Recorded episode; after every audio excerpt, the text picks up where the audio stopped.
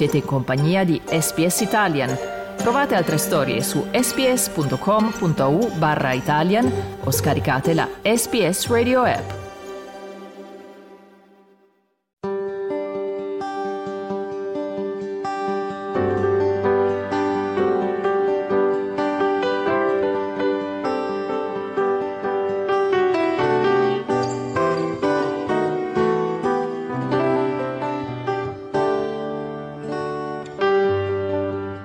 Una vita, una storia.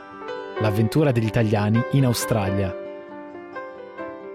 Emanuela, tu in Australia hai avuto delle difficoltà ed esperienze negative, ma quali condizionamenti si sono poi trasformati in opportunità? Beh, guarda, sicuramente come, come dice un, un, un business coach eh, che, ho conosciuto eh, mi ha detto che appunto questa mia disavventura è stata in realtà più grande, la mia più grande opportunità di marketing. Perché che è successo? Praticamente che dopo aver finalmente risolto tutti i miei problemi alla fine sono diventata residente permanente dopo quattro anni in totale eh, ho trovato poi una sponsorizzazione purtroppo devo dire che anche lo sponsor mi ha sfruttato abbastanza però alla fine ne sono uscita anche da lì. E tutte le persone che conoscevo italiane lì nella comunità di Perth venivano da me a chiedermi consigli. Allora ho detto, va, alla fine eh, ormai avevo già lavoricchiato pure in Australia qualche anno, avevo fatto delle esperienze che ti devo dire la verità, in, Italia non avrei mai fatto. Quindi ero abbastanza soddisfatta, ormai dopo 16 anni che lavoravo tra Italia e Australia mi facevano pure un po' male le mani, ho detto ma forse posso tentare di, di, cambiare carriera e alla fine ho detto ma torno all'università, vado a studiare legge di immigrazione e vediamo cosa ne esce.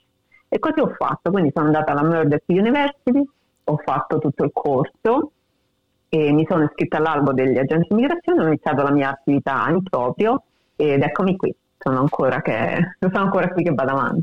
E quali sono secondo te i tuoi personali punti di forza allora? Sicuramente la determinazione, Mm, perché eh, sai, comunque aver avuto una vita in Italia che ti ha un po' segnato no? sul fatto che tu hai tanti sogni, vuoi fare tante cose, però in tutti i modi te lo, te lo impediscono. Quindi questo non si può fare, quello no, quel, se non hai la raccomandazione, se non, se non conosci le persone, eh, il fatto di essere donna, le difficoltà, insomma, alla fine eh, ti incaponisci, no? Eh, e dici, cioè, ma perché? E, e, poi arrivi in Australia e ti dicono ancora no, questo non lo puoi fare, quello non lo puoi fare. Secondo me è stata proprio una mia ripicca personale in tutto questo, quindi sicuramente la determinazione che ho avuto, eh, devo dire anche che in realtà non perdevo niente, cioè se tutto fosse andato male sarei tornato in Italia, bene o male avrei ricominciato da dove ho lasciato, quindi devo dire che questo ha facilitato molto le cose. Però mi sono veramente incaponita e quindi penso che questo è stato il mio grande punto di forza. Eh, non so, forse tanti sai, l'hanno presa come un, un po', sono diventata un po' un'eroina anche di tutti questi fisioterapisti stranieri che eh, sono riusciti insieme a me perché poi avevo, alla fine avevo fatto un gruppo da circa 100 persone che insieme a me tutti sono riusciti a, a passare la procedura, ma in realtà era, mm, devo dire che era più una cosa mia personale, insomma, di, di tigna, no? Come si dice, eh, che mi ha aiutato tanto sicuramente. E qui in Australia, qual è il, stato il maggior impatto nella tua vita personale? Eh, sicuramente allora l'esperienza personale, appunto tutte queste difficoltà hanno cambiato il mio punto di vista mh, mm, rispetto a come ero partita. Se devo dire la verità, eh, veramente è stata un'esperienza terribile, eh, mi ha portato anche dei, dei, problemi a livello fisico, cioè eh, alla fine no, quando hai tutto questo stress, alla fine lo, lo paghi. Però ti dico la verità, se dovessi tornare indietro lo rifarei perché come mi ha cambiato questa esperienza, adesso riesco a vedere tante cose che prima non, non capivo, che non vedevo, um, riesci a capire anche come si sente un immigrato, perché sai, tanti si autodefiniscono expat, ma in realtà mi, mi definisco sempre un emigrante, perché adesso essere un immigrato, un emigrante sembra avere questa connotazione così negativa, no? Invece secondo me no. Uh, quindi adesso c'è questo termine così figo, expat, ma uh, no, è semplicemente una persona che decide di andare a vivere in un altro posto e, e, cerca di inserirsi nella società che l'accetta, se l'accetta ovviamente. Quindi questo sicuramente è stato l'impatto più grande e poi ovviamente ho incontrato mio marito qua e adesso non so, anche lì no? Tutte queste cose che succedono per caso, ti dico questo aneddoto, mio marito, che tra l'altro è iraniano, ha abitato in Italia per un paio d'anni ed eravamo allo stesso concerto nel 1987 a Roma dei Pink Floyd, un gruppo che ci piace tanto tutte e due, all'epoca avevo 17 anni, quindi neanche, senza neanche saperlo eravamo tutte e due allo stesso concerto e poi ci siamo rincontrati invece tipo qualche decennio dopo, ecco.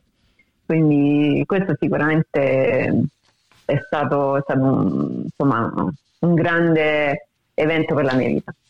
Ecco, questo è stato il Pink Floyd e, e, tuo marito, ma potessi scegliere una canzone che descriva il punto in cui si trova oggi la tua vita, che canzone sceglieresti per esempio? sì, allora diciamo che mh, mm, io trovo, siccome ovviamente ho a che fare con, con, molti immigrati, anche italiani, trovo che ci sono delle fasi nella vita di un immigrato. No? La prima fase è quando uno va via alla rabbia, eh, secondo me, la rabbia di aver lasciato un paese, il proprio paese, che non, non gli ha dato le opportunità che cercava. Quindi no, c'è, c'è, questo senso un po' di, di frustrazione.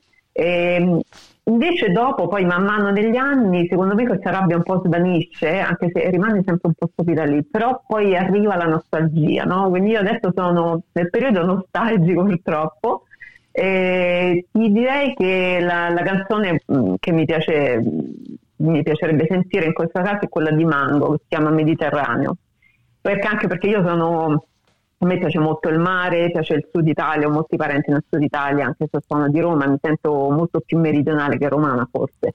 Quindi la canzone di Mango secondo me è quella più adatta al periodo della mia vita mm, corrente.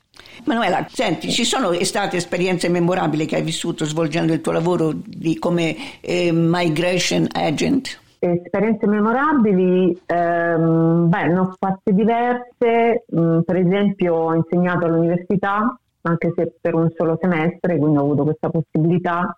E ho fatto, adesso sto facendo un dottorato, quindi questo mi ha dato la possibilità di fare ricerca. Il mio dottorato è sul, eh, parla dell'integrazione dei rifugiati in Italia, quindi mi ha dato la possibilità di andare in Italia come, come ricercatrice e andare effettivamente a vedere mh, come funziona il sistema dei, dei, rifugiati, al di là di quello che poi ci dicono in televisione i politici, no? andare effettivamente a vedere eh, insomma, la, la, realtà e quindi un, questo è un processo, una, diciamo una, un discorso che sto ancora facendo, spero di finirlo quest'anno tra, tra qualche mese eh, però io penso che ecco, senza la possibilità appunto di essere una, un agente immigrazione non, non, avrei potuto fare questo e quindi sono, sono molto contenta tra l'altro di, di, sapere cosa c'è dietro effettivamente. Ci sono state delle esperienze eh, memorabili che hai vissuto svolgendo il tuo lavoro, qualcosa di triste anche?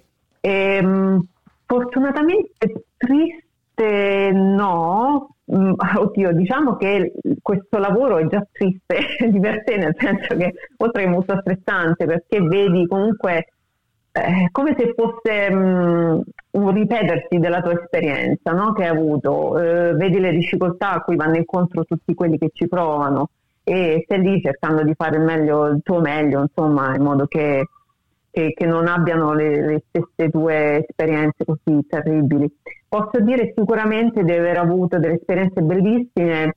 Secondo me il visto più bello che ho fatto in assoluto è quello di un bambino pakistano che è stato dato in, in adozione ad una coppia pakistana qui in Australia. Ci abbiamo messo due anni, però la soddisfazione, guarda, non te la so descrivere. Sono ancora in contatto con questa famiglia e mm, adesso il, bambino è cresciuto, eh, insomma mm, una cosa bellissima veramente, ma è stato molto molto difficile eh, perché le adozioni in Pakistan non sono come quelle nel mondo occidentale a causa della religione musulmana, quindi non esiste un'adozione vera e propria, quindi è stato un lavoro dal punto di vista legale molto, molto impegnativo, molto difficile, però alla fine ci sono riuscita. E un altro caso invece che, è stato, considero bellissimo, è una famiglia che seguivo da più di dieci anni, che eh, praticamente appunto dopo tante tante difficoltà non, abbiamo fatto due, due, appelli in tribunale, due ricorsi al ministro, insomma è stata anche lì una cosa lunghissima, però alla fine anche lì siamo riusciti, adesso la, la famiglia è contenta e sta in Australia queste ecco, sono le, le, le, soddisfazioni che ti portano avanti con questo lavoro, perché effettivamente, guarda, ti dico le statistiche, dicono che gli, gli agenti di immigrazione dopo il primo anno di lavoro il 50% lascia, perché è un tipo di lavoro che oltre che molto stressante economicamente non è, eh, diciamo, non è molto... Eh, non è che ti dà tutte quelle soddisfazioni, tra virgolette, no? che, che, uno vorrebbe per, per, lo sforzo che fa. Quindi sì, parecchi lasciano proprio e io insomma sono ancora qua e spero di farlo ancora per qualche altro anno.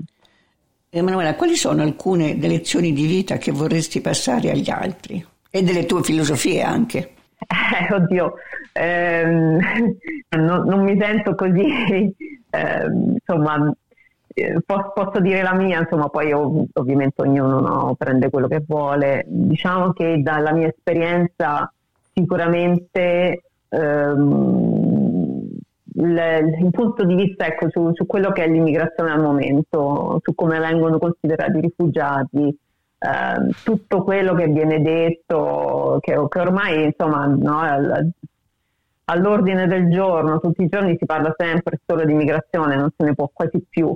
Diciamo che se non si è passato per quello, insomma, da, da quel come posso dirti, se non, se non, ti metti nelle loro scarpe, non hai avuto quell'esperienza, non si può capire. E per fortuna che io non sono venuta in barca, no? Eh, ti rendi conto che alla fine mm, è un sistema marcio dovunque, quindi giudicare o, o bersi tutte quelle cose che si dicono in televisione così, secondo me non, ormai eh, non è più, non è più valido, bisogna veramente parlare con le persone, capire effettivamente tutto quello che queste persone passano.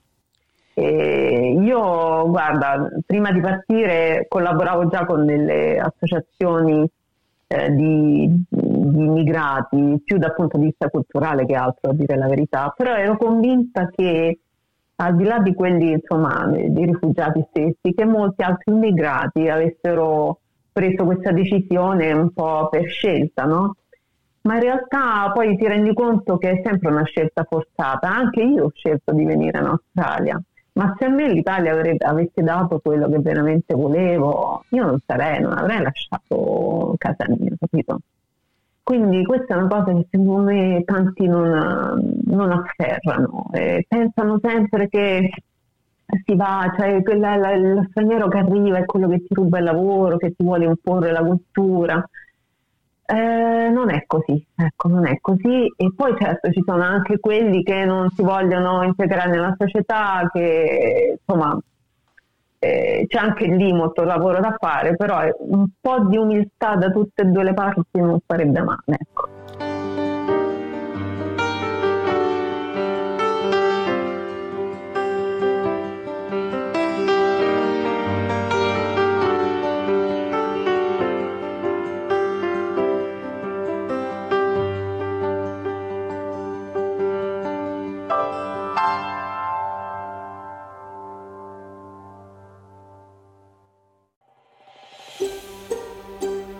Cliccate mi piace, condividete, commentate, seguite SPS Italian su Facebook.